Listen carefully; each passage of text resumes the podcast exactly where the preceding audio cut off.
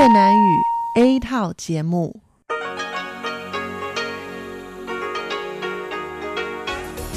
Đây là Đài Phát thanh Quốc tế Đài Loan RTI.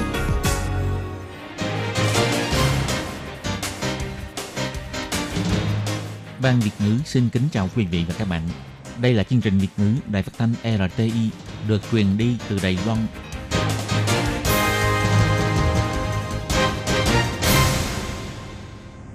Hello, tôi Kim xin kính chào các bạn. Hoan nghênh các bạn đã đến với chương trình Việt ngữ ngày hôm nay của chúng tôi. Các bạn thân mến, hôm nay là thứ ba, ngày 14 tháng 1 năm 2020, cũng tức ngày 20 tháng Chạp, âm lịch năm kỷ hợi. Chương trình Việt ngữ ngày hôm nay của chúng tôi sẽ bao gồm các nội dung chính như sau. Mở đầu là bản tin thời sự trong ngày, tiếp đến là chuyên mục tin vắn lao động nước ngoài, rồi đến chuyên mục tiếng hoa trong mỗi ngày, chuyên mục theo dòng thời sự và sau cùng chương trình của chúng tôi sẽ khép lại với chuyên mục điểm hẹn văn hóa. Mở đầu chương trình hôm nay, tôi Kim xin mời các bạn cùng theo dõi bản tin thời sự trong ngày. Và trước hết, tôi Kim xin mời các bạn cùng đón nghe các mẫu tin tóm lược. Gặp gỡ ban cố vấn chính phủ Hoa Kỳ, Tổng thống Thái Anh Văn cho biết tiếp tục tăng cường quan hệ đối tác giữa Đài Loan và Mỹ. Tổng thống Thái Anh Văn đến dự lễ cúng điếu các tướng sĩ lâm nạn trong vụ rớt máy bay trực thăng Hắc ưng. Ông Cao Thạc Thái kêu gọi quan chức nội các Mỹ tham gia buổi lễ nhậm chức của Tổng thống Thái Anh Văn. Mùa hoa anh đào trên nông trường Vũ Lăng sắp bắt đầu.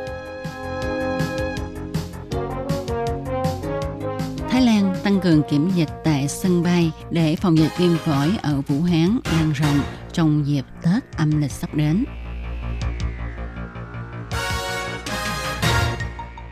Bí quyết chọn mua hàng Tết Và sau đây, tôi Kim xin mời các bạn cùng đón nghe nội dung chi tiết của bản tin thời sự ngày hôm nay nhé. cô Tổng lãnh sự Mỹ tại Hồng Kông, ông Coston, sau khi mãn nhiệm kỳ đã dẫn đoàn Trung tâm Chiến lược và Nghiên cứu Quốc tế CSIS sang thăm Đài Loan. Đồng thời, các ngày sau bầu cử Tổng thống Đài Loan, đoàn đã cùng Quỹ Dân Chủ Đài Loan tổ chức hội thảo. Hôm nay, Tổng thống Thái Anh Văn đã tiếp kiến đoàn. Tổng thống Thái Anh Văn cho biết, người dân Đài Loan thông qua bầu cử là một lần nữa nói cho thế giới biết quyết tâm gìn giữ tự do dân chủ của mình – Ba năm qua, Đài Loan đối mặt với Trung Quốc không ngừng đàn áp, nhưng Đài Loan vẫn không khuất phục, không thách thức, không mạo hiểm là nguyên tắc gìn giữ nền hòa bình, ổn định hai bờ eo biển. Sắp tới, Đài Loan cũng sẽ tiếp tục tích cực cùng hợp tác với các nước có cùng quan niệm, cùng gìn giữ giá trị tự do dân chủ, xúc tiến hòa bình ổn định khu vực. Tổng thống Thái Anh Văn nói, 呃，汤伟康大使参与过的台美全球合作及训练架构也有许多的突破跟发展，像是去年的日本、瑞瑞典、澳洲第一次加入合办的工作坊。 Đại sứ Coston từng tham dự chương trình hợp tác và khung huấn luyện toàn cầu Đài Loan, Mỹ và cũng có nhiều bước đột phá và phát triển. Như năm ngoái, Nhật Bản, Thụy Điển, Úc lần đầu tiên tham gia cùng tổ chức văn phòng làm việc tin tưởng rằng trong tương lai, ngày càng có nhiều nước tham gia vào diễn đàn hợp tác quan trọng này. Tổng thống Thanh Văn cho biết thêm, một năm qua, quan hệ giữa Đài Loan và Mỹ có thêm một lộ trình mới, mang lại nhiều kết quả tốt đẹp. Tổng thống Thanh Văn cũng cảm ơn nước Mỹ luôn ủng hộ Đài Loan và cho biết sẽ tiếp tục tăng cường quan hệ đối tác giữa hai nước. Sáng ngày 2 tháng 1, chiếc máy bay trực thăng Hắc Ân chở theo Tổng tham mưu trưởng Đài Loan ông Thẩm Nhất Minh cùng một số cán bộ quân đội khác đi đến Nghi Lan để hỏi thăm doanh trại trước Tết âm lịch. Nhưng không may đã xảy ra tai nạn khiến cho 8 người chết và 5 người bị thương. Sáng nay, ngày 14 tháng 1, lễ cúng điếu đã được cử hành và Tổng thống Thanh Văn cũng đã đích thân đến cúng điếu.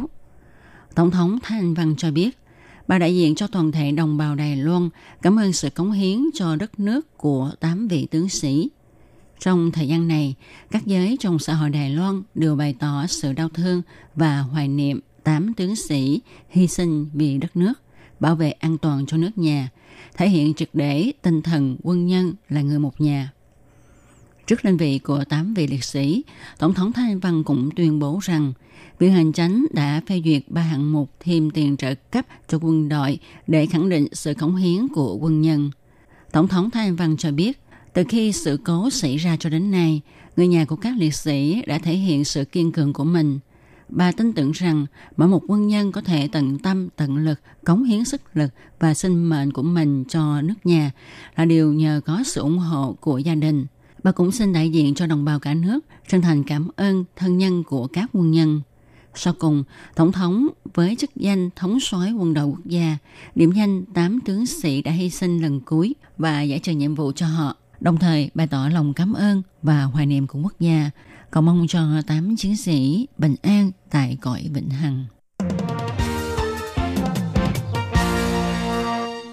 Cuộc bầu cử tổng thống tại Đài Loan đã kết thúc Tờ Washington Post đặc biệt cho đăng bài viết của Chủ tịch Văn phòng Văn hóa Kinh tế Đài Loan tại Mỹ, ông Cao Thạch Thái. Ông Cao Thạch Thái kêu gọi nước Mỹ nên cử nhân viên nội các cao cấp đến tham dự buổi lễ nhậm chức tổng thống của Đài Loan.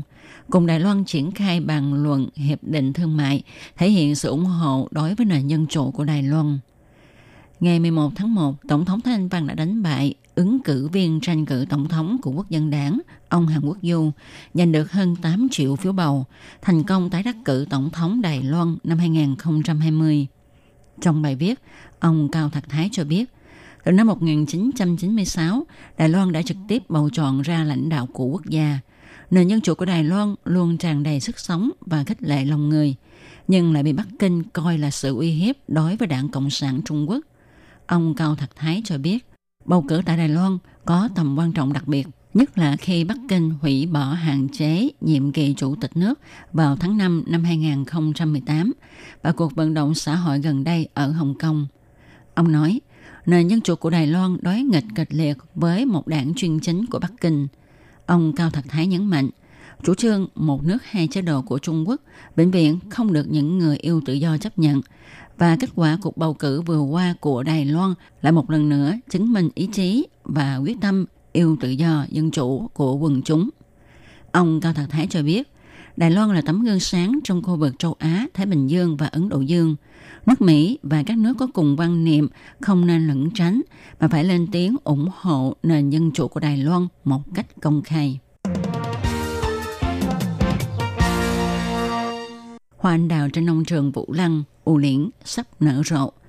Ngày 14 tháng 1, Tổng cục Công lộ Bộ Giao thông Đài Loan tuyên bố, năm nay việc quản chế giao thông để cho việc vận hành hoạt động ngắm hoa anh đào được thuận lợi sẽ được tiến hành liên tục 22 ngày kể từ ngày 8 tháng 2. Công tác quản chế giao thông bao gồm 4 hạng mục, đó là quản chế tổng lượng trong nông trường, quản chế giao thông đường lộ, quản chế số lượng khách đăng ký vào nông trường và xe công cộng đưa đón du khách. Ngoài ra, năm nay nông trường Vũ Lăng lần đầu tiên qua những hình ảnh tức thời tại nông trường để mọi người có thể nắm được tình hình khí hậu, thời tiết và mức độ hoa nở mỗi ngày ra sao trước khi lên núi ngắm hoa. Phó ban quản lý nông trường Vũ Lăng, ông Hồ Phát Thao cho biết, năm nay nông trường Vũ Lăng có hai điểm đặc biệt. Ông nói, 年后赏樱花，因为这时候的节气走到大寒跟小寒之间，就是梅花最漂亮。从目前一直盛开，可以开到农历年之前。而且我们的梅花是全台湾少有的胭脂梅跟红梅，只有武林农场有大面积的栽种，而且梅花非常的香。第二点，我们今年推出新的即时影像。Thứ nhất, chúng tôi đưa ra hoạt động sau bầu cử thì ngắm hoa mai, sau Tết thì ngắm hoa anh đào. Vì hiện nay là thời điểm giữa tiết đại hàng và tiết tiểu hàng. Lúc này là lúc hoa mai đẹp nhất. Hiện hoa mai đang nở rộ và có thể kéo dài đến trước Tết âm lịch. Và hoa mai ở đây là loại hoa mai đỏ ít thấy ở toàn Đài Loan. Đồng thời nó được trồng với diện tích rộng, hoa vô cùng thơm. Đặc điểm thứ hai là năm nay chúng tôi có quay những hình ảnh tức thời như hiện nay thời tiết ở nông trường có tốt hay không, có mưa không, hoa nở như thế nào để cung cấp cho mọi người tham khảo trước khi lên núi ngắm hoa. Còn đối với những du khách đi lẻ bằng xe buýt công cộng thì có thể ngồi xe từ ga chính quyền thành phố Đài Bắc hay ga xe Đài Bắc hoặc từ Nghi Lan, La Đông, sân vận động tổng hợp Tam Tinh để lên núi ngắm hoa. Ngày 13 tháng 1, Tổ chức Y tế Thế giới xác nhận Thái Lan phát hiện ca bệnh viêm phổi Vũ Hán đầu tiên tại hải ngoại. Bệnh viêm phổi Vũ Hán là bệnh viêm phổi lạ bùng phát ở thành phố Vũ Hán, Trung Quốc. Có khả năng Tổ chức Y tế Thế giới sẽ mở hội nghị khẩn cấp. Hiện tại Thái Lan cũng đã tăng cường công tác kiểm tra phòng dịch tại các sân bay để ứng phó với mấy trăm ngàn du khách Trung Quốc đến Thái Lan du lịch vào dịp Tết âm lịch sắp tới. Thông tấn xã Reuters đưa tin, ngày 13 tháng 1, Bộ Y tế Thái Lan cho biết từ ngày 3 tháng 1 đã có 12 du khách bị cách ly và kết quả xét nghiệm cho thấy một phụ nữ Trung Quốc 61 tuổi dương tính với chủng virus mới thuộc họ coronavirus, loại virus gây dịch viêm phổi tại thành phố Vũ Hán, Trung Quốc vào năm ngoái. Bộ Y tế Thái Lan còn cho biết, qua 8 ngày cách ly điều trị, người phụ nữ này đã hồi phục sức khỏe đến độ có thể quay về Trung Quốc. Điều này cho thấy hệ thống kiểm tra phòng dịch của Thái Lan có hiệu quả và Thái Lan có lòng tin sẽ khống chế được cục diện. Hiện tại, Trung Quốc và Thái Lan đang cùng Tổ chức Y tế Thế giới hợp tác chặt chẽ để khống chế dịch bệnh. Từ khi dịch viêm phổi lạ bộc phát tại thành phố Vũ Hán, Trung Quốc, cho đến nay đã có một bệnh nhân nam 61 tuổi tử vong. Tại Trung Quốc đã có 41 ca bệnh được thông báo chính thức. Ngày 13 tháng 1, Ủy ban Y tế Sức khỏe thành phố Vũ Hán cho biết, trong 41 ca bệnh này đã có 7 ca khỏi bệnh về nhà, có 6 ca bệnh nặng. Thông tấn xã Reuters còn cho biết, ngày 13 tháng 1, Tổ chức Y tế Thế giới ngoài việc xác định Thái Lan xuất hiện trường hợp viêm phổi Vũ Hán đầu tiên và cũng cho biết quan chức y tế Thái Lan cũng đã thông báo ca bệnh này đã được điều trị khỏi. Tổ chức Y tế Thế giới nhấn mạnh, virus từ Trung Quốc lây lan ra ngoài là chuyện mà mọi người có thể dự đoán được. Các nước khác cũng có thể xảy ra trường hợp tương tự. Tổ chức Y tế Thế giới kêu gọi tất cả các nước trên thế giới nên tiếp tục thực hiện công tác kiểm tra phòng dịch và chuẩn bị đối phó với căn bệnh này. Mà vô, mà vô, đến mua hàng bà con ơi. Khi mua hạt giả cười, chúng ta không chỉ quan tâm đến giá cả, mà còn phải chú ý đến chất lượng của hạt, phải biết chọn mua. Chủ tiệm nói, nếu hạt mở miệng là do con người tạo nên, thì hạt bên trong sẽ nhỏ xíu, ăn không ngon. Còn nếu như hạt tự nhiên nứt ra, hạt dẻ bên trong có màu xanh tươi, thì là hạt đúng độ của nó, ăn rất ngọt. Nếu như hạt mở miệng nhân tạo, thì hạt bên trong nhỏ xíu, có vị hơi chát. Còn đậu phộng thì ta cũng phải xem hạt bên trong như thế nào. Hạt đậu phải trắng, nếu nó đen đen thì không nên mua. Còn về cách lựa nấm đông cô thì một chủ tiệm cho hay, thường thì nên chọn mua nấm của Đài Loan. Ta phải xem màu sáng của nấm và ngửi để biết được độ tươi, độ thơm của nấm. Nếu nấm không có màu tươi sáng, ngửi có mùi lạ thì chúng ta không nên mua. Ngoài ra, Tết đến thì món nhất định phải mua đó là trứng cá đói. Khi ta đưa trứng cá đói lên để ánh sáng rọi vào, nếu nó có màu đỏ cam thì chất lượng tốt. Còn chọn sò đẹp thì với ba nguyên tắc đó là ngửi, sờ và xem. Chủ tiệm nói, ngửi thấy mùi đậm đà thì là hàng chất lượng tốt, sờ để biết độ khô của sò. Khi đi mua hàng Tết, ta phải xem và so sánh nhiều hàng quán thì mới mua được hàng tốt. Hội Ngư nghiệp Trương Hóa cũng có bán hộp hải sản cho mọi người mua về làm quà tặng để mọi người khỏi chăn lấn mua hàng ở các chợ truyền thống mà vẫn có thể mua được hải sản tươi ngon ăn Tết. Các bạn thân mến, các bạn vừa đón nghe bản tin thời sự ngày hôm nay do Tố Kim thực hiện. Tố Kim xin cảm ơn các bạn đã theo dõi. Quý vị và các bạn thính giả thân mến, chương trình phát thanh tiếng Việt của Đài Phát thanh Quốc tế Đài Loan RTI được truyền thanh 3 buổi tại Việt Nam, mỗi buổi phát 1 tiếng đồng hồ. Buổi phát chính vào lúc 6 giờ đến 7 giờ tối hàng ngày giờ Việt Nam qua tần số SW 9425 kHz với sóng dài 31 m. Buổi phát lại lần thứ nhất vào hôm sau 9 giờ tới 10 giờ tối qua tần số SW 9625 kHz với sóng dài 31 mét bị phát lại lần hai vào sáng hôm sau lúc 6 giờ rưỡi tới 7 giờ rưỡi qua tần số SW 9745 kHz với sóng dài 25 m. Ngoài ra tại Đài Loan, ở khu vực Giang Nghĩa, Vân Lâm và Đài Nam có thể đón nghe chương trình của Ban Việt ngữ qua tần số AM 1422 kHz vào lúc 8 giờ tới 9 giờ tối mỗi thứ ba hàng tuần và chương trình sẽ được phát lại vào hôm sau lúc 9 giờ tới 10 giờ sáng. Sau đây xin mời quý vị và các bạn tiếp tục đón nghe nội dung chương trình hôm nay.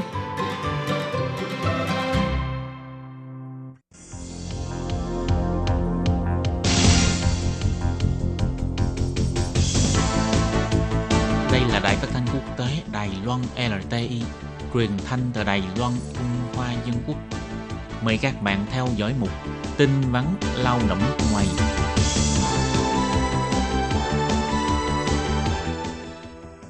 Khi Nhi và Thúy Anh xin chào các bạn. Xin mời các bạn cùng đón nghe tin vắn lao động của kỳ này. Các bạn thân mến, trong chuyên mục tin vắn lao động của tuần này, thì Thúy Anh và Khiết Nhi xin mang đến cho các bạn hai thông tin như sau. Thông tin thứ nhất đó là chính quyền huyện Bình Đông cho chuyên viên đến nhà máy để kiểm tra và tuyên truyền hướng dẫn luật mới về điều khiển xe đạp điện. Và thông tin thứ hai, đó là chính quyền Đài Nam cho xuất bản sổ tay cân bằng việc làm và nghỉ ngơi, lao động di trú vui sống tại Đài Nam, quan tâm đời sống thường ngày của lao động di trú. Sau đây xin mời các bạn cùng đón nghe phần nội dung chi tiết của bản tin vắn ngày hôm nay. Quy định mới dành cho xe đạp điện bắt đầu được áp dụng từ ngày 1 tháng 10 năm 2019. Tuy đã trải qua một thời gian tuyên truyền và hướng dẫn, nhưng vẫn thường xuyên có hiện tượng người lái xe đạp điện vi phạm không đội nón bảo hiểm, trong đó chủ yếu là người lao động di trú. Cục Cảnh sát chính quyền huyện Bình Đông gần đây cũng đã cho in poster về các quy định, khoản phạt liên quan đến xe đạp điện bằng bốn ngôn ngữ, bao gồm tiếng Indonesia, tiếng Việt, tiếng Philippines và tiếng Thái. Những tấm poster này sẽ được dán tại các nơi làm việc cũng như là những địa điểm mà các bạn lao động di trú hay lui tới trong ngày nghỉ. Nhân cơ hội này để nhắc nhở các bạn lao động di trú phải chú ý an toàn giao thông, giảm tỷ lệ tai nạn. Do tại khu vực xung quanh khu chế xuất Bình Đông thường xuyên có các bạn lao động di trú tập trung, chính quyền huyện đã đến gần khu vực xưởng để quan tâm các bạn lao động di trú, tiến hành tuyên truyền an toàn giao thông lúc đi làm hoặc tan ca, cũng như là hướng dẫn luật mới đảm bảo an toàn cho người lái xe đạp điện và người tham gia giao thông. Bắt đầu từ tháng 10 năm 2019, đã có quy định mới về điều lệ quản lý giao thông đường bộ, bao gồm không đội nón bảo hiểm khi đi xe đạp điện có thể sẽ bị phạt 300 đại tệ. Tự ý chỉnh sửa thiết kế của xe có thể bị phạt từ 1.800 cho đến 5.400 đại tệ. Tốc độ xe vượt quá 25 km một giờ có thể sẽ bị phạt từ 900 cho đến 1.800 đại tệ. Nếu lái xe đã uống rượu hoặc say rượu, bị cảnh sát kiểm tra động cồn phát hiện vượt mức quy định sẽ bị phạt từ 600 cho đến 1.200 đại tệ và đồng thời sẽ bị giao cho tòa án xử lý. Sở Lao động huyện Bình Đông cũng nhấn mạnh để tăng cường ý thức chấp hành luật lệ an toàn giao thông của lao động di trú. Đơn vị này cũng đã phái nhân viên đến các nhà máy để kiểm tra và dán poster tuyên truyền, phối hợp cùng với cục cảnh sát để tổ chức các hoạt động liên quan đến lao động di trú, đồng thời cũng thông qua môi giới để mở rộng và đẩy mạnh phạm vi tuyên truyền, hướng dẫn an toàn giao thông để các bạn lao động di trú có thể hòa nhập vào cuộc sống tại Đài Loan nhanh chóng và thuận lợi hơn. Và tiếp sau đây là thông tin thứ hai. Gần đây, Cục Lao động thành phố Đài Nam lần đầu tiên cho tổ chức hoạt động tập huấn an toàn lao động cho lao động di trú để nâng cao ý thức về an toàn lao động cho các bạn lao động di trú. Các học viên có thành tích xuất sắc sau khi tập huấn còn có thể được làm giáo viên về vệ sinh an toàn của công ty, chia sẻ các kiến thức về an toàn lao động với các bạn đồng nghiệp. Còn đối với các bạn kháng hộ công gia đình thì có sổ tay tập huấn hướng dẫn chăm sóc sức khỏe mang tên Trao cu hậu băng sổ trao cu hậu y sĩ và kế hoạch an tâm nhằm nâng cao kỹ năng chăm sóc của lao động di trú, tránh tình trạng lao động di trú vì bất đồng ngôn ngữ, kỹ năng chăm sóc chưa thành thạo, gây ra mâu thuẫn không đáng có giữa chủ thuê và người lao động. Cục Lao động cũng chỉ ra các kháng hộ công gia đình lúc mới đến Đài Loan vì chưa có kinh nghiệm trong công việc chăm sóc kháng hộ, cộng thêm trở ngại về ngoại ngữ, gây khó khăn trong việc giao lưu giữa chủ thuê và người lao động. Nhằm tránh xảy ra trường hợp kháng hộ công không thể ứng biến kịp thời khi xảy ra vấn đề khẩn cấp, Cục Lao động thành phố Đài Nam đã cho xuất bản 720 quyển sổ tay hướng dẫn chăm sóc với hai phiên bản là tiếng Trung và tiếng Anh và cũng có cung cấp bản điện tử trên website của Cục Lao động thành phố. Chủ thuê và người lao động có nhu cầu có thể đăng nhập vào website của Cục Lao động vào một quản lý lao động di trú, đơn mẫu liên quan, chuyên khu tài liệu liên quan lao động di trú để tải về. Ngoài ra, để cho các bạn lao động di trú có thể tham gia các hoạt động văn thể Mỹ vào các ngày nghỉ hoặc sau khi tăng ca, Cục Lao động năm nay cũng đã cho phát hành sổ tay cân bằng việc làm và nghỉ ngơi tại Đài Nam, lao động di trú vui sống tại Đài Nam. Có bản tiếng Trung và đối chiếu cùng bốn ngôn ngữ của Đông Nam Á, gồm tiếng Việt, tiếng Philippines, tiếng Thái và tiếng Indonesia. Các bạn lao động di trú, chủ thuê hoặc công ty môi giới có thể đến văn phòng của Cục Lao động để nhận sổ tay này. Trong sổ tay này gồm nội dung tuyên truyền hướng dẫn luật, giới thiệu địa điểm ăn uống, văn hóa, thư giãn tại Đài Nam, hội thoại du lịch đơn giản và các số điện thoại liên lạc khẩn cấp, vân vân, hướng dẫn cho các bạn lao động di trú những điều cần chú ý khi sống và làm việc tại Đài Loan, làm sao để tự bảo vệ bản thân, làm sao để tự thư giãn sau những giờ làm việc áp lực, các điều luật liên quan như dịch vụ việc làm, luật bảo vệ động vật và các liên lạc của các đơn vị liên quan để tránh trường hợp lao động di trú do không hiểu luật mà vô tình vi phạm luật pháp của Đài Loan.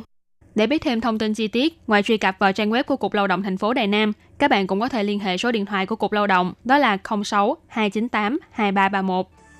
Các bạn thân mến, chuyên mục tin vắn lao động của tuần này đến đây cũng xin tạm khép lại. Cảm ơn sự chú ý lắng nghe của quý vị và các bạn. Thân ái chào tạm biệt và hẹn gặp lại. Bye bye. Bye bye.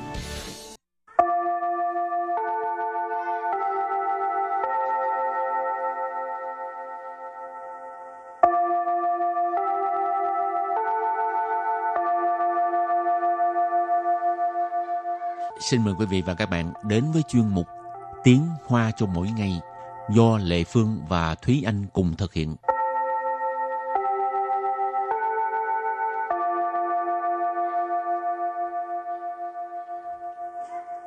Hello, mình là Lệ Phương. Hello, xin chào các bạn, mình là Thúy Anh. Hôm nay mình lại à, bắt đầu học tiếng Hoa, nhưng mà ừ. trước khi học bài mới thì mình ôn tập lại cái à, bài cũ ha. Ừ. Bài tập về nhà đó là Rống Hòa Phụ Quỷ 荣华富贵， Rủng hỏa phú quý, nghĩa là vinh hoa phú quý. vinh hoa phú quý. Rộn hòa phú quý mình thường à, xài trong cái à, trường hợp nào? Ừ. Thì là những cái câu mà viết ở trên à, câu đối, những hạn là dán trong nhà để mà ngụ ý là à, tiền tài à, phú quý, Ừ. ừ.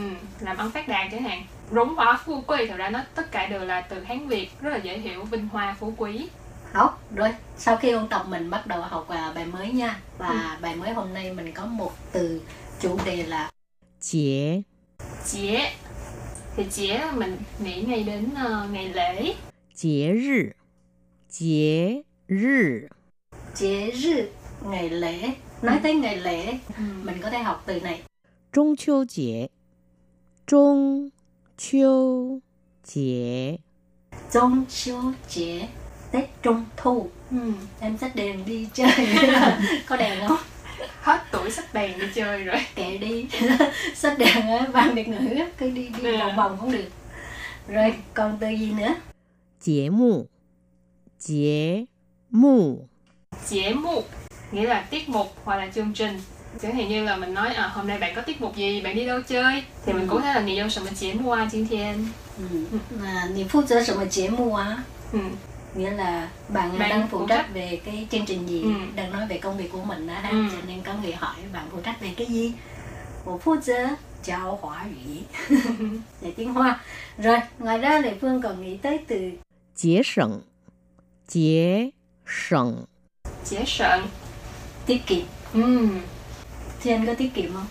Tiết kiệm chứ, tiết kiệm nước, tiết kiệm điện, tiết kiệm tiền Muốn một suối thì suy cái hình chế sần rồi lắm đó Ừ, căn chính khoảng, ừ. sự mà chế sần đó Để Phương nói vậy, Thúy Anh là một người rất là tiết kiệm ha Thì Thúy Anh trả lời là Tùy theo trường hợp, ừ. cũng có lúc ờ, không khá là tiết kiệm có tùy vào trường hợp nếu như mình cần à. phải ờ, không tiết kiệm thì mình không tiết kiệm nhưng mà cần à. phải tiết kiệm thì mình tiết kiệm Lệ Phương thì không biết tiết kiệm cho nên lúc tháng nào cũng trở thành duy quang chủ ừ. tức là tháng nào xài hết tháng đó ha. Duy quang chủ mình giải thích chút xíu ha. Duy có nghĩa là tháng, Ừ. quang Là, không phải ánh sáng ha. ừ. đúng rồi có nghĩa là sạch trơn sạch hết dùng hết Ừ. Chẳng hạn như đồ ăn mình ăn hết sạch là sư quang là ừ. cho nên cái từ quang ở đây là hết sạch. Ừ. Còn chú chú chuyển tức là cộng đồng nói về quan chủ tức là những người tháng nào xài hết tháng đó. Ừ. đúng ngày 31 là hết tiền. Ok tiếp tục nghĩ tới từ gì nữa? Ừ, còn nghĩ tới từ quan chế quan chế quan chế nghĩa là các khớp khớp xương ừ. khớp tay khớp chân. Xi chế xi chế xi chế chi tiết tức là những cái điều rất là nhỏ nhặt chẳng hạn như mình nói chi tiết của một việc gì đó chi tiết của một văn bản chi tiết của một sự việc. Ừ. chi chế Ồ, thì vừa rồi mình à, học cũng rất là nhiều à, chẳng hạn như cái à, từ đầu tiên là chế rư ừ. đó là ngày lễ. Trung siêu chế tết trung thu. Rồi gì nữa? Chế mục chế mục ừ. việc mình đang làm À. chế mục chương trình tiết mục. Rồi còn từ thứ ba là chế sợn chế sẩn tiết kiệm Ừ. 我不是节省的人 còn à, còn từ Cái gì ạ? quan chế khớp Quan tay chế. khớp chân ừ, quan chế từ cuối cùng đó là chi chi chế chế chi chế nghĩa là chi tiết Ồ, cũng như à, tuần trước mình sẽ đưa ra một cái bài tập về nhà 不拘小节，不拘小节， 不拘小节 不拘小节ừ, ô, không hiểu thì các bạn cũng nhanh tay mà tra cái từ này nhé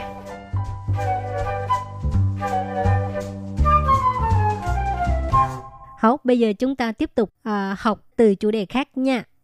日 日 Rư, từ này thường xuyên xuất hiện và gần như các bạn có thể thấy được mỗi ngày luôn. Chẳng hạn như là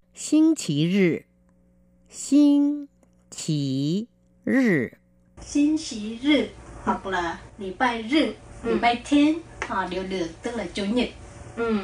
Tại vì rư bản thân nó từ Hán Việt là là Nhật thì các Ừ. bạn cũng dễ hiểu đó là Nhật là chẳng hạn như là mặt trời thì cũng Ừ. ý nghĩa là Nhật. Ok, đó là xin xí rư chủ nhật. 夏日，夏日， Xia rư ở đây thì rư dùng cho trường hợp là ngày Tức là Ừ. xia là mùa hè cho nên xia rư là ngày hè Ừ, mà thông thường mình thường nói là夏天Ừ. ừ. tua ha Ừ. thì đều được nha các bạn. xia rư thì mình thông thường sẽ dùng trong văn Tiếng viết Văn. nhiều hơn ừ. Rồi từ tiếp theo là 日子，日子， rư tử tức là ngày tháng, Ừ. tháng ngày. Ừ. 你的日子过得如何？ là những ngày tháng uh, ngày tháng ngày thường của bạn như thế nào? Hả? Rì lụa Rì lụa Rì lụa Chắc các bạn rất là thích xem Có nhiều bạn thích xem cái cảnh tượng này Rì lụa Tức là cảnh mặt trời lặn Đi tan sợi ngắm mặt trời lặn rất là đẹp Mà lại tiền ừ. nữa ha Người, người à, chỉ gì ờ, ừ. Rì lụa Mà rì lụa thì phải có rì chu chứ Ừ. Phải không? Mà vậy rì chu là gì? Rì chu là mặt trời mọc à. cái địa điểm ờ, mặt trời mọc nổi tiếng nhất của Đài Loan đó là Alishan Alishan Alishan à, địa phương chưa được đi tới chỗ đó rồi thêm một từ nữa là Nhật Bản Nhật Bản Nhật Bản Nhật Bản ừ. rồi hôm nay mình cũng học chừng đó thôi còn lại à, để cho các bạn nghĩ ra và ừ. comment hoặc là viết email thì hôm nay à, mình cũng có một cái bài tập nhưng mà trước khi đưa ra bài tập thì mình ôn tập lại nhé ừ. 日，日，星期日，星期日， xin xí rư chủ nhật 夏日，夏日， 夏日或是夏天嗯啊嗯 ngày hè 日子，日子， ngày tháng nghĩa là rư tử rư tử trở lại sự mặt trời lặn ha mặt trời lặn 日落，日落， họ trở lại sự 日本，日本， Nhật Bản Nhật Bản Nhật Bản hồi nãy mình có nói một cái à, địa danh ngắm mặt trời mọc rất Ừ. nổi tiếng ở Đài Ừ. Loan是阿里山còn bây giờ mình à, đưa ra một cái địa danh trong đó có từ rư thì anh nghĩ tới địa danh gì địa danh nổi tiếng mà có chữ rư chắc chắn phải nghĩ tới rư yue thản 日月潭，日月潭， rư yue thản ừ. 没有听过 cho tỷ没有来过台湾chưa có nghe tới địa danh này thì cũng công bạn tới Đài Loan lắm á ha Ừ. rồi thì các bạn cái cái địa danh đó à, là địa danh nào ở à, khu vực nào ở miền nào của Đài Loan Ừ. thì các bạn cứ à, comment hoặc là email tới nha Nãy giờ chúng ta đã học được rất nhiều rất nhiều từ vựng ha và bây giờ trước khi chấm dứt bài học hôm nay à, thì xin mời các bạn luyện tập lại cái à, khả năng nghe của mình bằng cách nghe cô giáo đọc lại những từ vựng mà chúng ta vừa mới học nha. 节日、节目、节省、 关节、细节、中秋节、不拘小节、星期日、夏日、日子、日落、日本、日月潭。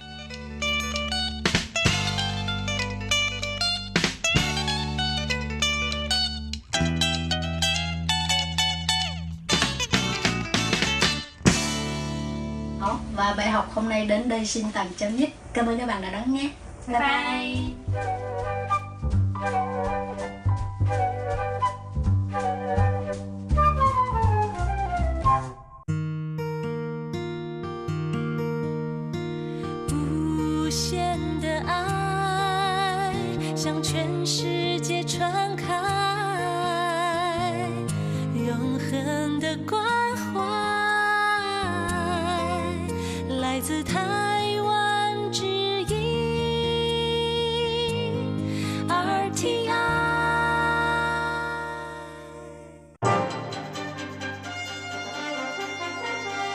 Quý vị đang đón nghe chương trình Việt ngữ Đài RTI truyền thanh từ Đài Loan.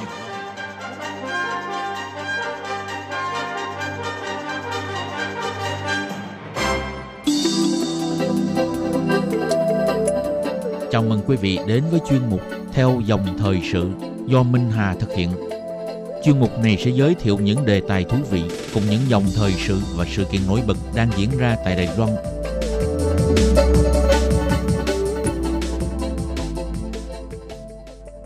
Xin kính chào quý vị và các bạn. Các bạn thân mến, Đài Loan là một đảo quốc có vị trí bao bọc bốn bề bởi đại dương, cho nên phải nói là có sự gắn bó vô cùng mật thiết với biển cả và cũng tạo điều kiện cho du khách đến các vùng bờ biển để ngắm biển, vui đùa cùng sóng và gió biển, thưởng thức các món thủy hải sản tươi ngon. Thế nhưng đối với người dân chúng ta thì đã dành ra bao nhiêu sự quan tâm đối với hệ sinh thái của vùng biển. Cô Hoàng Văn Ý là sinh viên của thế hệ 7X. Sau khi tốt nghiệp khoa kỹ thuật môi trường hải dương của trường đại học Trung Sơn, thì do người thân và họ hàng của cô hầu như là đều sống tập trung và làm ăn kinh doanh ngư nghiệp ở quanh bãi biển Thức Tinh Đàm thuộc huyện Hoa Liên. Vì vậy khiến cô đã dành ra nhiều tình cảm đặc biệt đối với hải dương. Cũng vì thế mà giúp cô đã thấy được nhiều vấn đề liên quan với nguồn tài nguyên của ngư nghiệp, bên cạnh vấn đề sinh thái của môi trường hải dương. Năm 2016 thì cô Hoàng Văn Ý đưa ra quyết định bỏ đi cơ hội tham gia chương trình tiến sĩ nước ngoài mà chọn con đường trở về với quê hương Hoa Liên, sống người nguội với biển cả. Cô đã đưa ngành chuyên môn và lý tưởng của mình để kết hợp với nhóm bạn bè và thân nhân đến từ các lĩnh vực chuyên nghiệp, cùng nhau thành lập một cơ sở gọi là Fish Bar, lấy việc bảo vệ hải dương bền vững và văn hóa cá biển làm trung tâm cốt lõi để mà phát triển – Hy vọng thông qua sức mạnh của mình cũng như là đội ngũ được quy tụ này để mà kêu gọi càng nhiều người hãy cùng quan tâm và theo dõi những vấn đề về môi trường và tài nguyên liên quan đến vùng biển xinh đẹp của chúng ta. Trong chương mục theo dòng thời sự hôm nay, Minh Hà sẽ giới thiệu đến các bạn lịch sử đánh bắt cá của ngư dân Đài Loan xưa kia và câu chuyện thế hệ trẻ của Đài Loan nỗ lực bảo tồn và sử dụng bền vững đại dương, biển và nguồn lợi biển để mà phát triển bền vững. Mời các bạn cùng đón nghe nhé.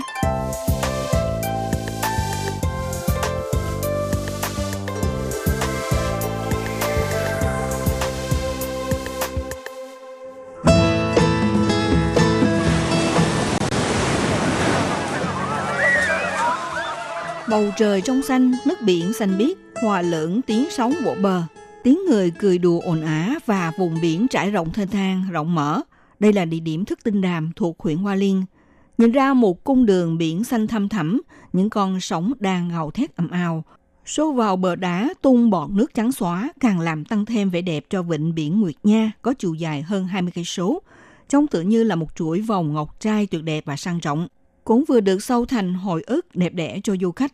Sau đây là nhóm du khách đang thăm phong cảnh thức tinh đàm chia sẻ lại những kỷ niệm xưa của họ. Lần trước đến tham quan nơi đây thì cũng trong khoảng 10 năm trước rồi. Phải nói rằng khi đó là có từng nhóm nghiên cứu sinh cùng nhau thuê xe máy rủ nhau đến đây rất vui và náo nhiệt. Đến ngắm biển, ôi đẹp lắm. Trong ấn tượng lần đầu của tôi là khi đó tôi còn rất nhỏ, khoảng chừng mười mấy tuổi cơ. Chủ yếu là nước biển rất trong xanh. Đúng rồi, để đây sẽ giúp mình được thả lỏng người. Nghe sóng biển, hứng gió biển, phơi mình dưới ánh nắng ấm áp, khách du lịch đang hưởng thụ những khoảnh khắc thoải mái bên đại dương. Trong khi đó, nằm ngoài khơi xa kia, những quả phao cầu của lưới đánh cá đặt cố định – trôi nổi theo dòng nước biển cũng là một hình ảnh mới lạ, thu hút du khách tò mò và tìm hiểu. Nói đến sự phát triển của ngành ngư nghiệp thả lưới đánh cá đặt cố định ở địa phương thì phải bắt đầu tìm hiểu từ vị trí địa lý của thức tinh đàm. Thức tinh đàm tọa lạc ở nơi giao tiếp giữa xã Tân Thành và thành phố Hoa Liên vì có dòng hải lưu Corosio đến từ xích đạo trải ngang qua vùng này, cộng thêm một thềm lục địa eo hẹp và kéo dài, khiến cho dòng xiết đối lưu của nước biển nằm ở tầng trên và tầng dưới chạy liên tục – do đó tạo nên một ngư trường thiên nhiên từ các vực xoáy. Nói cách khác, quanh năm suốt tháng đều có những bầy cá di cư như cá ngừ vàng, cá mặt trăng sẽ bơi theo dòng nước ấm đến khu vực này, mang tới một nguồn hải sản cá vô cùng phong phú. Nghiên cứu viên Thiệu Quảng Chiêu Trường Kỳ tham gia vào chương trình nghiên cứu hải dương của Trung tâm Nghiên cứu Sinh vật Đa dạng thuộc Viện Nghiên cứu Trung ương cho biết như sau. Theo nghiên cứu viên Thiệu Quảng Chiêu cho biết, hiện có nguồn cá heo nột rất phong phú hoặc là có loại cá ngừ vàng hay là cá thu, cá chuồn vân vân. Chúng là loại cá di trú liên tục sống giữa đáy biển. Gọi là nghề lưới đánh cá đặt cố định, tức là ngư dân sẽ lấy ngư cụ lưới cá thiết lập cố định trên đường di chuyển của loài cá, làm bẫy để mà dụ loài cá mắc lưới vào trong. Có khái niệm tương tự như là ở Bành Hồ áp dụng kỹ thuật lập ra bẫy đá, thu gom cá bằng thủy triều. Bằng phương pháp bắt cá này, trên khắp Đài Loan bao gồm Đài Đông, Tân Trúc và Bình Đông đều có áp dụng. Mà nói tới lịch sử áp dụng cách lưới đánh cá đặt cố định tại Thức Đinh Đàm thì có thể ngược thời gian trở về thời kỳ Nhật Bản cai trị Đài Loan. Theo sách lịch sử ghi chép, ngày xưa thì cư dân ở Thức Đinh Đàm sử dụng phương pháp đánh bắt cá, chủ yếu là ngư dân đi trên các chiếc thuyền làm bằng tre hay là thuyền ba ván ra khơi để mà đánh bắt cá, rồi sử dụng nhân lực hợp sức kéo lên bờ. Mãi tới khi người Nhật phát hiện nằm ven biển Hoa Liên và Đại Đông đều có rất nhiều loài cá di cư, do đó cho nhập vào kỹ thuật lưới đánh bắt cá đặt cố định để dùng trong việc ngăn chặn và đánh bắt loài cá di cư – sau đó mới dần dần phát triển thành ngành lưới đánh bắt cá đặt cố định. Trong thời kỳ phát triển mạnh nhất, số lượng ngư trường ở địa phương từng gia tăng tới hơn 60 ngư trường, trở thành một đặc trưng văn hóa ở vùng Biển Đông Bộ. Ông Hoàng Tam Thái là cư dân sống lâu đời ở địa phương nhớ lại bối cảnh phát triển thịnh vượng của xưa kia đã chia sẻ như thế này. Ông Hoàng Tam Thái kể chuyện là ở nơi mà ông đang ở ngày xưa thì nhiều nhất là có loại cá ngừ vằn, cho nên cư dân sinh sống ở quanh đây đều gia nhập ngành đánh bắt cá. Có người tới làm nghiệp dư để mà kiếm thêm tiền vì lúc rảnh rỗi lại ở gần biển và có nguồn cá phong phú nữa. Ông Lại A Mộc cũng là cư dân sinh sống lâu đời ở Thức Đinh Đàm cũng chia sẻ như thế này. Ông Lại Ao Mộc cho biết là loại cá ngừ vàng rất hiền, chúng có rất nhiều ở ngoài, cứ để người ta tới đánh bắt nó. Ngày xưa thì giá bán của cá rất là rẻ, một cân đài thì mới có vài đồng xu à. Nhìn chung thì cư dân ở Thức Đinh Đàm ngày xưa đa số đều sống bằng ngư nghiệp và nông nghiệp, dân số chiếm khoảng 50% của mỗi ngành. Trong ngư nghiệp thì ngoài việc sử dụng các phương pháp như lưới đánh cá đặt cố định, giăng dây thừng vây cá và kéo lên bờ, hoặc sử dụng lưới trôi, lưới kéo và các phương pháp dùng lưới vây cá quy mô nhỏ. Còn những con cá được thu hoạch thì ngoài việc trở thành món ăn ngon của cư dân địa phương, đối với nông dân vào những dịp mà ngưng canh tác và rảnh rỗi thì cũng thành một nguồn thu nhập quan trọng của họ. Đặc biệt là bước vào đầu hạ hàng năm, loài cá ngừ vàng sẽ có thu hoạch lớn, thậm chí được gia công chế biến thành đồ hộp, xuất khẩu đi nước ngoài, mang lại nguồn kinh tế phát triển mạnh mẽ cho ngư nghiệp địa phương – Ông là A Mộc cho biết như sau. Lúc mà đánh bắt được loài cá này là đều thu hoạch được vài chục ngàn cân, bắt được thật nhiều. Loài cá ngừ vàng nếu như được làm thành cá khô bằng muối, đều có người Nhật đến mua hàng. Nếu mà đem làm thành cá úp muối thì được bán cho thị trường cao hùng hay là đem bán trên các vùng núi cao. Ngư dân ở Thức Đinh Đàm vào những năm đầu đi thuyền tre hay là thuyền ba ván ra khơi tác nghiệp ngư cụ của họ đều sử dụng phương pháp truyền thống để làm ra, như là dây neo, lưới cá hay là dây thừng đều đốn chặt cây riềng để mà làm ra, còn phao cầu thì được thả trôi ngoài biển làm bằng cây tre. Trải qua sự diễn biến và thay đổi từ nhiều năm qua, ngư cụ lưới cá và kỹ thuật được áp dụng tại thức đinh đàm cũng đã ngày càng tiến bộ hơn trước – những khi tàu cá thực hiện tác nghiệp ra khơi đánh bắt cá biển sẽ trở thành một trong những thắng cảnh mà du khách mỗi khi tới thăm vùng Đông Bộ chắc chắn là đến tham quan và khám phá văn hóa đánh bắt cá của ngư dân địa phương. Ngày nay, hình ảnh trẻ em nô đùa tung tăng và thỉnh thoảng vọng ra tiếng cười khúc khích của trẻ em đã thường xuyên xuất hiện trên bờ biển xanh ngắt này. Chỉ có điều là quan cảnh của Vịnh Nguyệt Nha với bầu trời xanh, nước biển trong vắt, tiếng ngào của sóng biển đến nay vẫn không có thay đổi – Tuy nhiên vào thời kỳ còn ban hành lệnh giới nghiêm, thì Vịnh Nguyệt Nha sẽ được coi là địa điểm phòng thủ bờ biển quan trọng. Đối với người dân có dễ giàu gì mà đến gần với đường biển xinh đẹp như thế.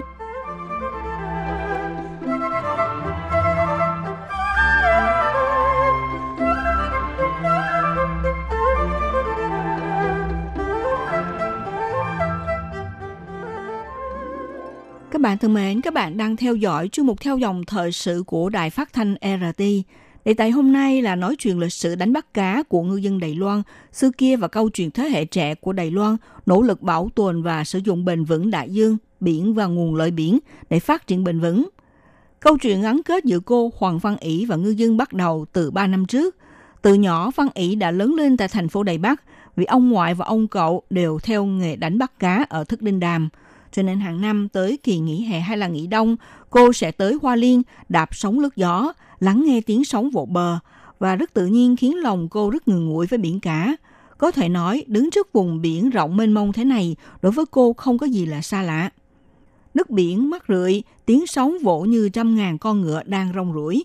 Đối với Hoàng Văn Ý, hình ảnh của Thức Tinh Đàm trở thành một kỷ niệm vui trong thời thơ ấu, thậm chí sau này còn ảnh hưởng đến con đường học tập của cô.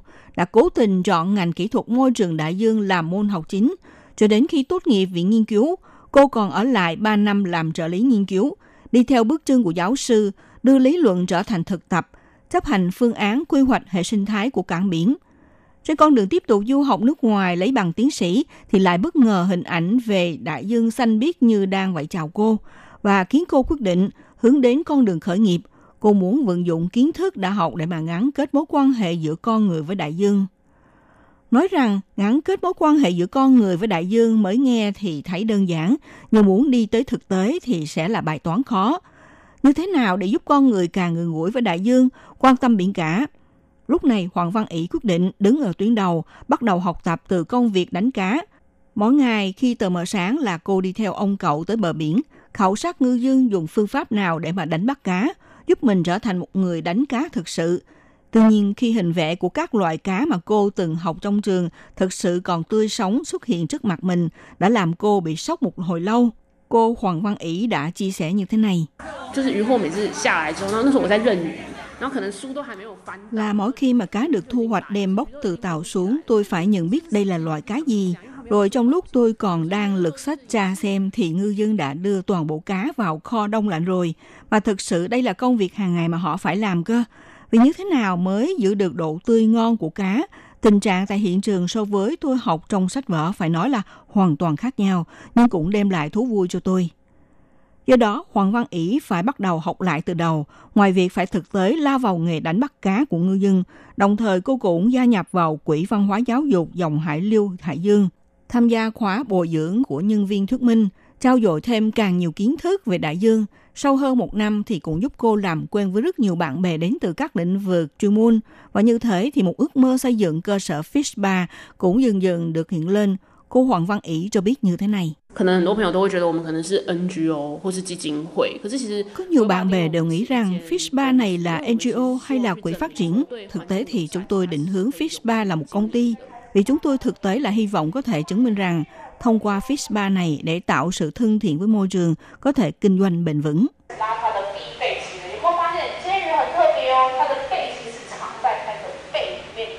Vừa rồi là âm thanh tại hiện trường giáo dục trải nghiệm sau một năm chuẩn bị đã giúp cô Hoàng Văn Ý tích lũy được một mối quan hệ nhất định và mở rộng với cư dân xung quanh cũng như là nguồn tài nguyên xuất phát từ ngư trường của gia đình đi tìm nguồn hỗ trợ, đầu tư và kế hoạch năm 2016 chính thức đăng ký trở thành công ty, đồng thời kết hợp với chương trình giáo dục trải nghiệm, du lịch bằng một loạt hoạt động như là đánh bắt cá, tham quan công trường gia công, xây dựng với nền tảng đặc trưng này, kéo lại khoảng cách người ngủ giữa con người và đại dương.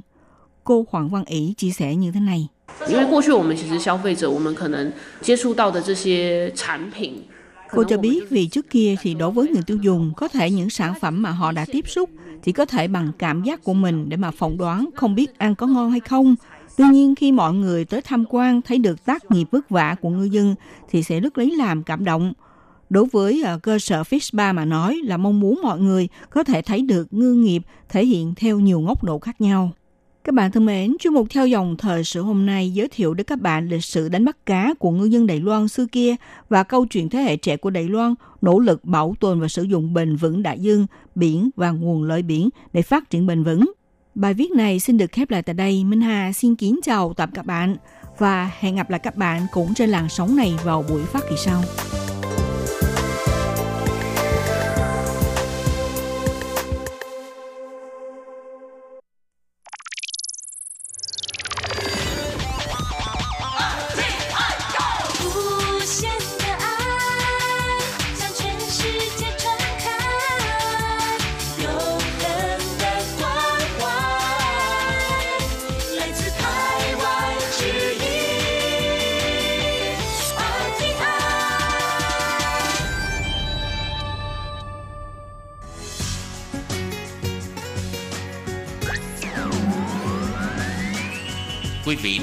Nghe chương trình Việt ngữ Đài RTI truyền thanh từ Đài Loan.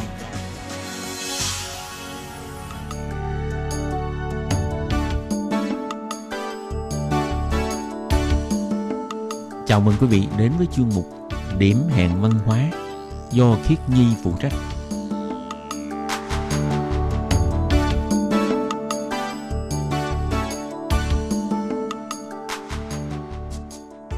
Xin chào các bạn, xin mời các bạn cùng đón nghe điểm hẹn văn hóa của tuần này.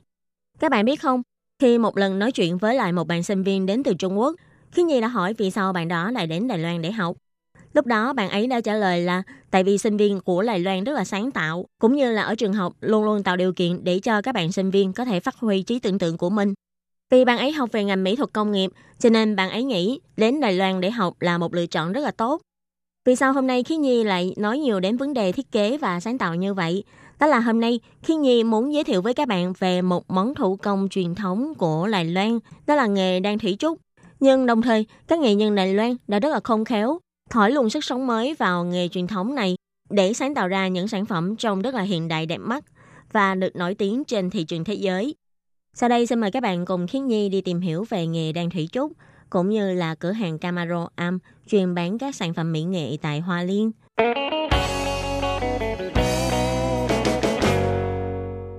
Đây là câu chuyện của cô Sumi Donki, người đã phục hồi những thửa ruộng bậc thang cạnh biển và người phục hồi ngành đan bằng cây thủy trúc. Loài cây thủy trúc vốn nổi tiếng với hình dáng lá tự như khung chiếc ô, thân cây thẳng tắp lại không có đốt, có thể mọc cao đến 3 mét, được người Amis sử dụng để làm vật liệu đan chiếu. Cứ đậu mùa hè tháng 6 tháng 7 là cả sớm mọi người sẽ cùng phơi hạt kê và phơi cây thủy trúc hoặc đan chiếu. Vào mùa hè, mọi người đều không ngủ trong nhà mà trải chiếu đang ngủ dưới bầu trời đầy sao. Trước kia, kế bên ruộng là sẽ có những ngôi nhà nhỏ dành để nghỉ ngơi, được gọi là ra đô anh. Trong bộ lạc, vợ chồng nào mới cưới thường mang chiếu ra ra đô anh để tâm tình. Cô Sumi nói, cây thủy trúc là một phần vẻ đẹp cuộc sống của bộ lạc cô. Hơn nữa, cây thủy trúc cũng rất là gắn bó với sinh hoạt của người dân nơi đây. Nhưng giờ đây, do sự thay đổi của hình thái cuộc sống trong bộ lạc cảng khẩu ở xã Phong Tân, huyện Hoa Liên, có nhiều thứ đã bị mọi người lãng quên, trong đó có cả dàn đang chiếu. Và càng ngày, càng có nhiều phong cảnh ở nơi đây đã biến mất. Chẳng hạn như hình ảnh những cánh đồng khô cạn nước trở thành rừng hoang phế. Hình ảnh chị em phụ nữ trong bộ lạc ngồi đang chiếu cũng không còn nữa. Cũng chính vì thế, quyết tâm để phục hồi ruộng bậc thang để trồng những loại cây như là cây thủy trúc, cây quế đất là hai loại thực vật có quan hệ cộng sinh với lúa nước để cho quan cảnh những cánh đồng lúa vàng và ngành thủ công đang chiếu của người dân tộc Amit một lần nữa được hồi sinh, để một lần nữa có thể thấy lại được những cảnh đẹp này của bộ lạc cảng khẩu. Và cũng vì thế cô Sumi đã suy nghĩ cây thủy trúc cần có thể được sử dụng như thế nào. Hơn nữa, làm sao để xây dựng thành một ngành nghề cho địa phương, giúp cho Bảo lạc có được cơ hội làm việc ổn định. Tuy các đàn chiếu thủy trúc đơn giản, nhưng do Đài Loan có độ ẩm cao, nên làm thế nào để giải quyết được vấn đề cây thủy trúc dễ bị ẩm mốc trở thành nhiệm vụ ưu tiên hàng đầu. Sau vài lần làm thử từ phương pháp trẻ nhẹ của người dân tộc Amit, giúp cô Somi tìm được cảm hứng. Cô nghĩ ra ý tưởng là chỉ cần tách phần vỏ của cây thủy trúc ra, bỏ đi phần mạch ống hấp thụ nước ở chính giữa thân cây, sau đó mang đi phơi nắng để trẻ thành lát thủy trúc. Cô cũng theo các bậc trưởng lão trong bộ lạc, học kỹ thuật đan của người dân tộc Amit. Và sau này, cô đã gặp được cô Lâm Dịch Dung, người tư vấn thúc đẩy ngành nghề vùng Hoa Liên Đài Đông. Và sau đó có thêm sự gia nhập của hai nhà thiết kế là anh Lưu Lập Tường và chị Trương Vân Phạm. Khi những người này gặp gỡ, họ đã tạo nên được cây đèn lưỡng sóng, được đèn bằng cây thủy trúc với phong cách hiện đại, tối giản. Và cây đèn lưỡng sóng này đã được kết hợp bởi thiết kế và thủ công mỹ nghệ, tỏa sáng trên bầu trời quốc tế. Một thiết kế vừa mang bản sắc địa phương, lại mang nét thời thượng. Và cây đèn này đã giúp cho hai nhà thiết kế này giành được giải thưởng nhà thiết kế trẻ châu Á tại triển lãm nội thất quốc tế của Pháp. Và cây đèn này cũng trở thành một món quà ngoại giao trong những chuyến thăm các nước bàn giao của Tổng thống Thái Anh Văn. Có thể nói, nét đẹp của thủ công mỹ nghệ Đài Loan đã được mọi người trên thế giới nhìn thấy. Trong những năm qua, có khá nhiều chương trình hỗ trợ phát triển nghệ thuật, khai thác văn hóa và thủ công mỹ nghệ truyền thống của các bộ lạc. Nhưng việc khai thác thường bị ngừng lại do chương trình hỗ trợ kết thúc. Chính vì thế, tài nguyên văn hóa bộ lạc không thể phát triển bền vững. Đã từng có rất là nhiều câu chuyện và văn hóa được tìm lại, Nhưng bước tiếp theo là vấn đề làm thế nào để ngành nghề hóa những yếu tố văn hóa đó thì lại không phải là một vấn đề dễ dàng và đồng thời cũng là một khâu quan trọng nhất để khôi phục các ngành nghề văn hóa truyền thống. Nhà thiết kế Trương Vân Phạm nói, ban đầu hai nhà thiết kế Trương Văn Phạm và Lô Lập Tương cùng với cô Đống Phương Vũ, giảng viên trường Đại học Khoa học và Công nghệ Đài Loan đã cùng thực hiện hành trình tìm về văn hóa bộ lạc. Còn cô Lâm Dịch Dung xuất thân từ bộ lạc Natauran của bộ tộc Amit ở xã Cát An. Sau khi tốt nghiệp khoa kiến trúc và thành thị nông thôn trường Đại học Quốc gia Đài Loan, cô làm việc ở Đài Bắc hơn 5 năm. Rồi cuối cùng, cô có được cơ hội để trở về quê hương, làm công tác hỗ trợ tư vấn ngành nghề truyền thống tại khu vực Hoa Liên Lài Đông. Nhờ có sự giới thiệu của cô Lâm Dịch Dung, đội ngũ trường Đại học Khoa học và Công nghệ Đài Loan đã hợp tác với cô Sumi, người đã nghiên cứu thành công cách làm những lát thân cây thủy trúc. Cô Sumi đề xuất cây thủy trúc sợ ẩm, mà đèn thì phát ra ánh sáng và tỏa nhiệt, làm thành đèn trang trí là cách tốt nhất để phòng tránh thủy trúc bị ẩm mốc. Đội ngũ thực hiện kế hoạch phải học từ từng bước cơ bản. Cả đội theo cô Somi học cách làm thế nào để xử lý cây thủy trúc và phương pháp đan, tìm hiểu quy trình đan cần bao nhiêu thời gian, cũng như là những biến hóa có thể phát triển trong quá trình đan. Anh Lô Lập từng nói, sống trong bộ lạc, ngày nào cũng ngắm núi ngắm biển, không biết từ khi nào đèn đã có hình dáng thiết kế của sóng biển. Đây chính là quá trình ra đời của chiếc đèn lượng sóng bằng thủy trúc.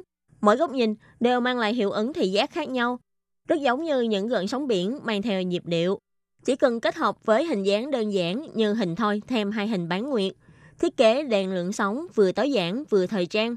Cây thủy trúc đã hấp thu ánh sáng trời của vùng Hoa Đông, chuyển mình thành hình dáng những con sóng biển. Có thể nói đằng sau của thiết kế này chính là sự ẩn chứa những nét đẹp thiên nhiên của vùng Hoa Đông. Để đảm bảo cân bằng giữa việc thể hiện sự tinh tế của nghệ thủ công đan và nhu cầu sản xuất số lượng lớn trong tương lai, các nhà thiết kế đã khéo léo đặt chi tiết đan thủ công tại vị trí bắt mắt nhất trên sản phẩm. Còn những vị trí khác thì dựa vào phương pháp sản xuất đại trà để giảm chi phí.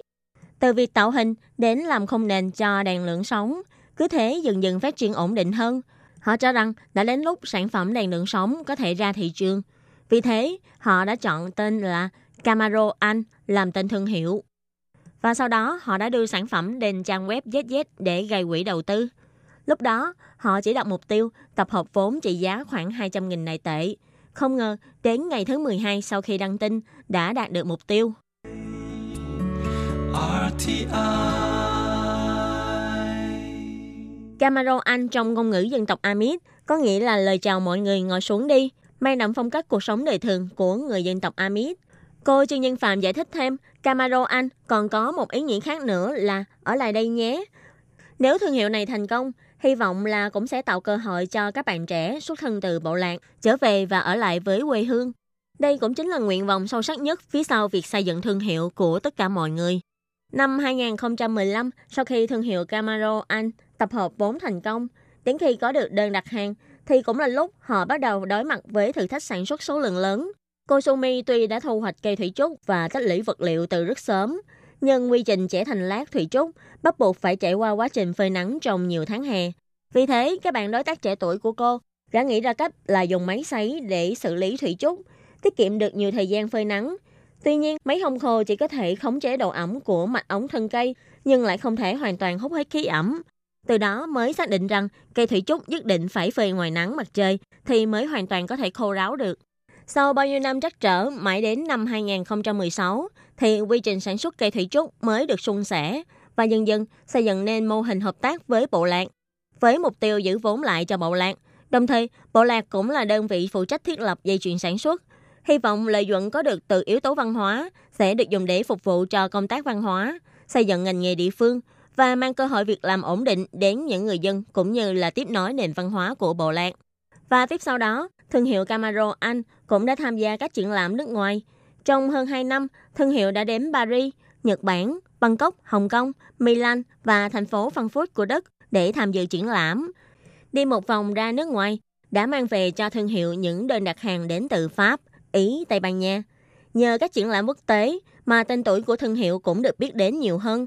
Như Viện Bảo tàng Nghệ thuật Đường đại New York, Mỹ đã gửi lời mời hợp tác đưa sản phẩm túi sách thương hiệu Camaro Anh vào bày bán trong hội trường của bảo tàng. Thì đây là một chiếc túi sách bằng vải, hình tam giác, có tay cầm được bệnh bằng lát thân cây thủy trúc. Và đây cũng là một cơ hội để giới thiệu năng lực thiết kế và kỹ thuật thủ công mỹ nghệ của Lài Loan ra thế giới. Năm 2017, thương hiệu Camaro Anh thành lập cửa hàng Ngọn Gió Thái Bình Dương tại vườn sáng tạo văn hóa Hoa Sơn. Cửa hàng chuyên bán các đồ vật sinh hoạt phong cách nghệ thuật do chính tay đội ngũ nhân viên của thương hiệu Camaro Anh đã tìm kiếm lựa chọn những sản phẩm đặc sắc mang đậm bản sắc của vùng Hoa Liên Đài Đông. Những sản phẩm đã ẩn mình trong các cửa hàng thủ công nằm khuất sâu ở những con hẻm khắp các thôn xã và thị trấn vùng Hoa Đông. Tiêu chuẩn lựa chọn của thương hiệu Camaro Anh là sản phẩm phải được làm từ chất liệu thiên nhiên, không gia công quá mức, nhưng vẫn phải tinh tế từng chi tiết.